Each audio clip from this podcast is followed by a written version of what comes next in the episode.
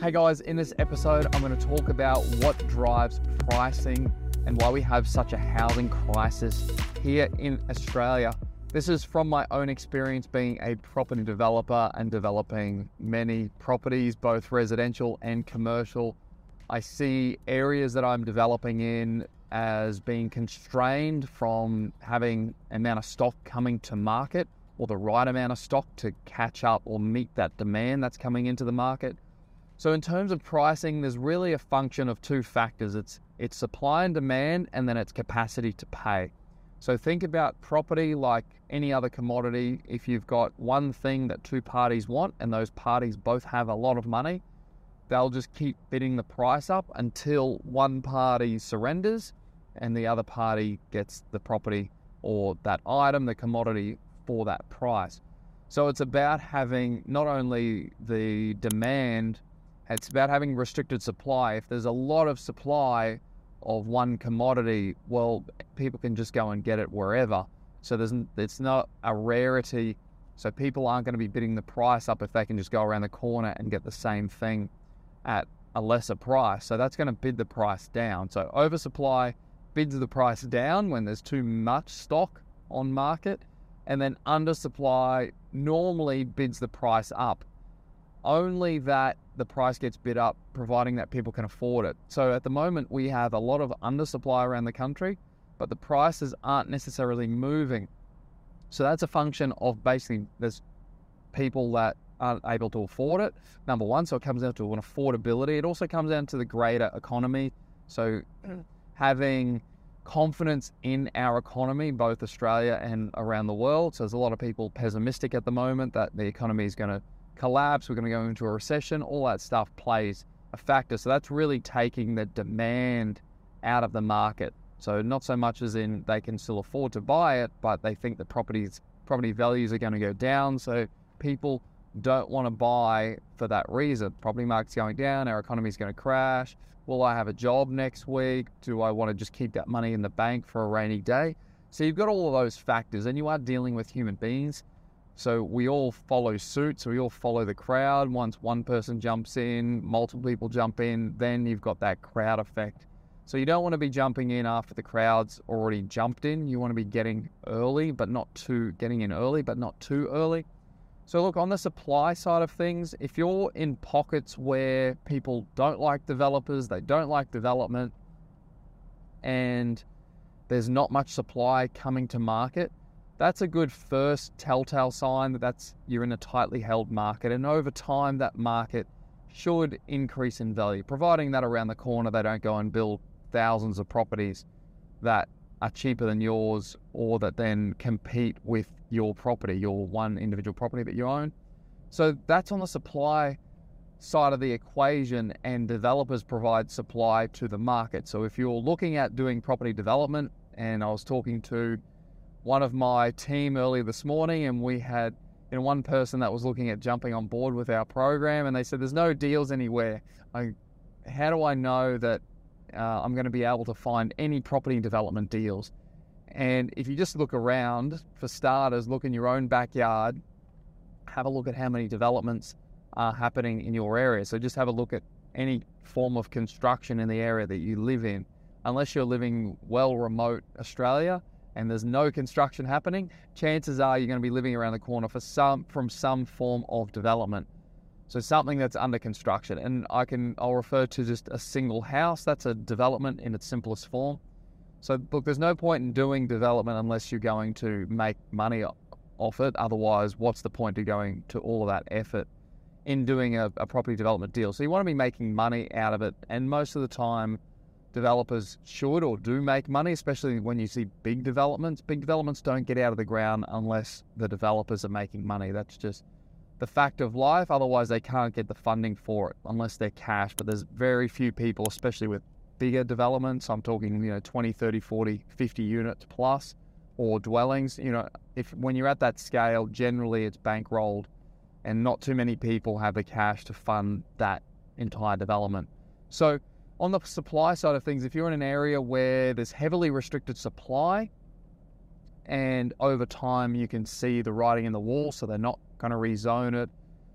Uh, people don't like developers and there's restricted supply, chances are over the long term that that market is going to go up in value, only providing that there's some reason for people to be paying more money. So I'm going to use Byron Bay as an example.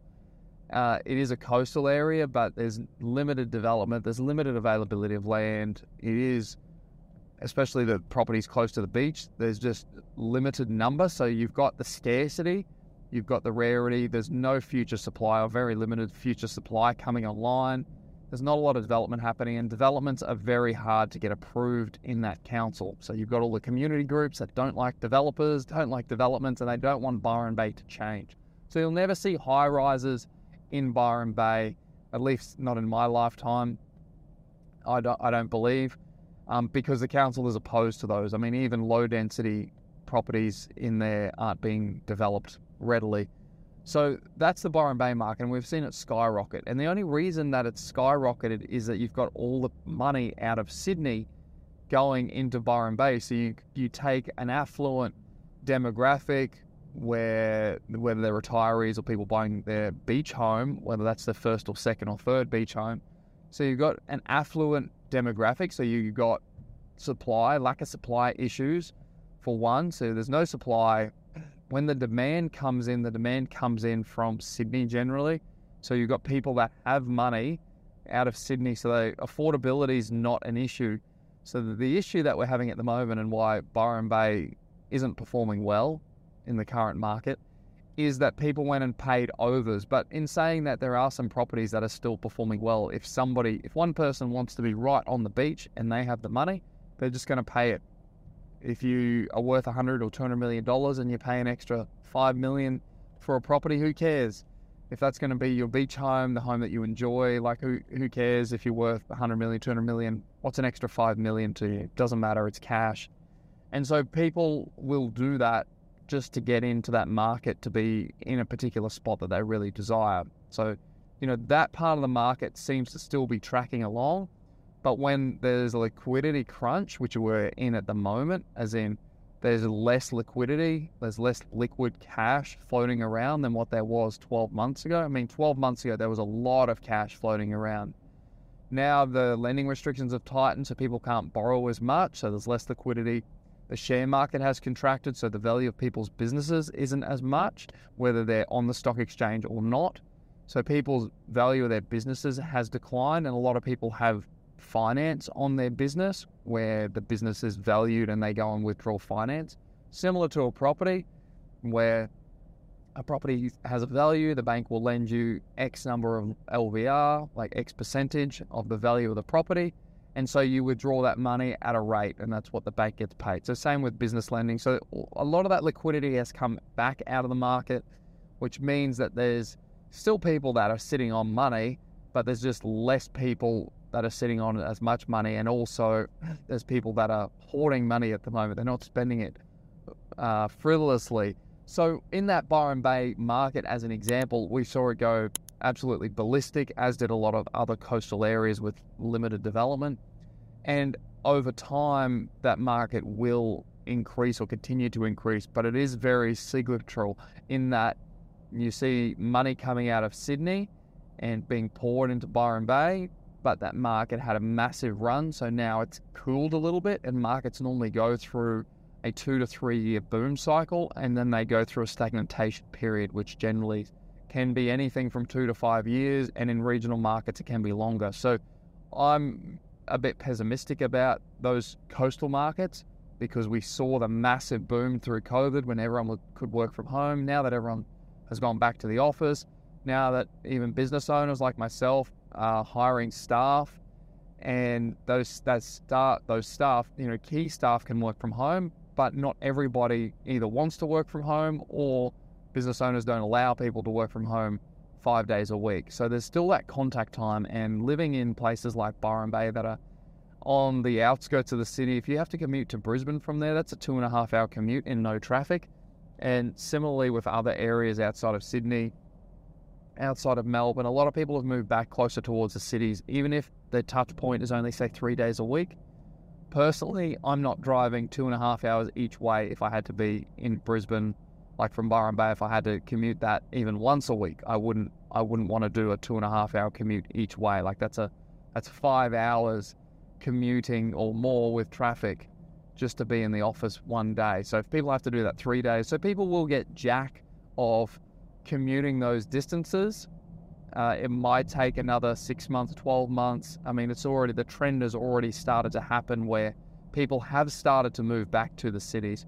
So the demand, supply is heavily restricted, but the demand in those smaller niche markets has really been taken away with people not holidaying as much in Australia, for one maybe holidaying overseas, people moving back closer to the cities where the jobs are or where their workforce are if they're a business owner.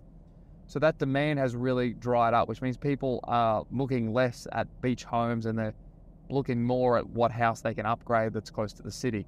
So I'm very optimistic about capital cities over the next five years, even during this lull period that we're in at the moment. So I'm very optimistic about capital cities. I think the regional areas, some of them will have a boom, or coastal areas will still have that boom just because of the money flowing through, um, and people will want to buy other holiday homes. But generally, I think capital cities are very good buying compared to coastal in comparison, and that's going to drive the price up. Is in capital cities, we again we have the restricted supply, especially of low density dwellings in and around the city.